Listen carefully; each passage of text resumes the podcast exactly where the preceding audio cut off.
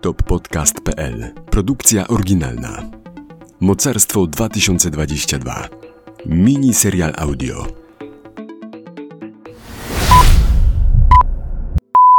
Dzień dziesiąty. Luiza po tym jak dowiedziała się o planach na Białorusi od Miszy i pośrednio od Saszy, zaczęła łączyć kropki. Nie wiedziała wszystkiego, ale doskonale analizowała sytuację. Nierzadko koledzy nazywali ją Shirley, jako damska wersja Holmesa. Słuchaj, Nikodem, twoja noga nie jest jeszcze w pełni zdrowa.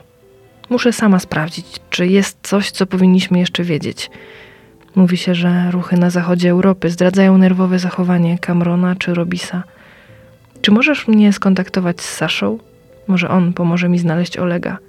To będzie dla nas potężne źródło informacji. Nie należało to do łatwych zadań, bowiem Sasza miał tylko 30 minut w trakcie dnia na rozmowę telefoniczną. Halo Sasza! Połączenie było słabej jakości. Sasza dyszał, było słychać ujadanie psów. Ni, ni, Nikodem? Odkryli, że ktoś tu jest szpiegiem. Chwilę temu dostałem wiadomość od przyjaciela. Myślałem, że to chodzi o mnie, ale poinformował mnie, tylko bym szybko przybiegł do bazy.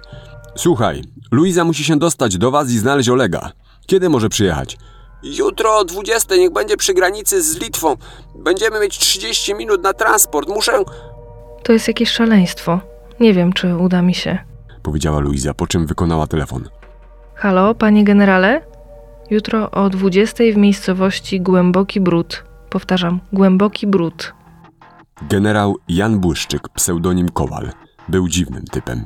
W swoim życiu miał kilkadziesiąt misji VIP Guard na całym świecie. Zna chiński, rosyjski, francuski, hindi i angielski. Testuje chipy od Leona Maxa. Ochrona Luizy to dla niego obowiązek wobec tragicznie zmarłego jej ojca. Generale, czy to możliwe, że wkrótce obudzimy się w stanie konfliktu zbrojnego?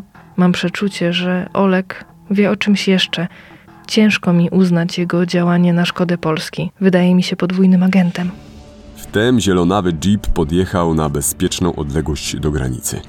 Tym razem Luiza zostawiła spokój gdzieś na plaży w Mombasie. Było zimno. Śnieg piszczał pod stopami, a w lesie była gęsta gusza. Po chwili przed ogrodzeniem pojawił się zamaskowany mężczyzna. Szybko biegiem do auta! Wtem na zewnątrz rozległ się hałas i krzyki. Specnaz wypatrzył przebranego mężczyznę i zaczęli strzelać. Auto ruszyło, a pogranicznik zaczął biec. Po chwili upadł. Strzał na wylot przeszył mu kark.